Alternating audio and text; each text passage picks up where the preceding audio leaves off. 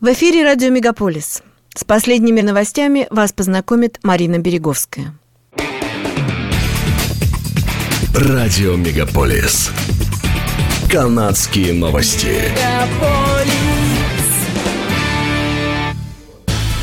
Этой весной магазины Zellers, которые были закрыты на протяжении 10 лет, вновь откроются в Канаде. Во вторник компания объявила в пресс-релизе, что 23 марта все магазины Hudson's Bay в Онтарио и Альберти вновь откроются. В тот же день возобновит работу и платформа Zellers для покупок через интернет. По словам представителей розничной сети, покупатели смогут приобрести разнообразные товары для дома, от домашнего декора и кухонных принадлежностей до детских детских игрушек и одежды по ежедневно низким ценам.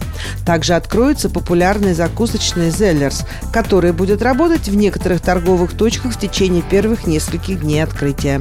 В Торонто покупки можно будет сделать в трех магазинах – Скарборо Таун-центре, Эрин Миллс Шоппинг-центре и в Бурлингтон-молле. Германский автопроизводитель Volkswagen выбрал Канаду в качестве страны, в которой он построит свой первый завод по производству аккумуляторных батарей за пределами Евросоюза. Этому выбору способствовал факт наличия канадских и американских субсидий. Ранее представителями компании отмечалось, что германский производитель работает над локализацией цепочки выпуска электрокаров в североамериканском регионе. Канадский завод Volkswagen по выпуску аккумуляторных батарей будет базироваться в городе Сент-Томас. Власти Онтарио быстро приняли все соответствующие законы и определили границу участков полторы тысячи акров для постройки объекта.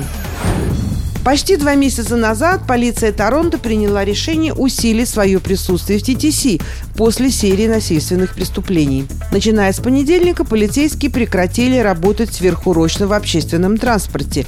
Теперь офицеры снова работают в ТТС только в свои обычные часы.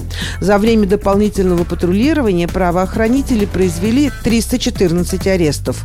В прошлом месяце представитель городской администрации Пол Джонсон сообщил муниципальным советникам, что для для того, чтобы продолжить дополнительное патрулирование общественного транспорта, необходимо увеличить финансирование полиции.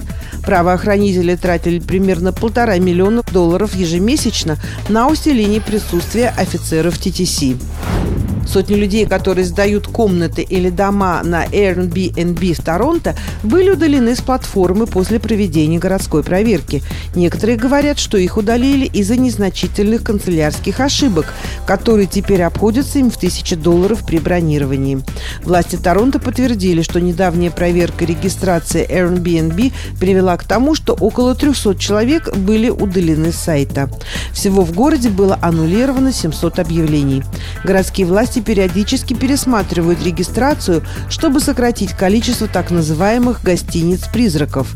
Подобные объявления предлагают незаконную аренду объектов, которые часто управляются компанией и иногда рекламируются под фальшивыми профилями. Средняя стоимость аренды двухкомнатной квартиры в Торонто превысила 2500 долларов и выросла более чем на 20% по сравнению с прошлым годом, говорится в новом отчете. Последние данные сайта rentals.ca, проанализированные исследовательской компанией Urbanation, показывают, что стоимость аренды квартир в феврале снизилась по всей стране третий месяц подряд. Однако в Торонто и в большинстве его пригородов цены продолжали расти. Данные показывают, что средняя цена за квартиру с одной спальней в городе в феврале составила 2501 доллар. Средняя цена квартиры с двумя спальнями также выросла и теперь составляет 3314 долларов, сообщает сайт CP24. Данные сайта rentals.ca показывают, что в феврале Торонто занимал второе место в стране по средней цене на аренду квартиры с одной спальней, уступая только Ванкуверу.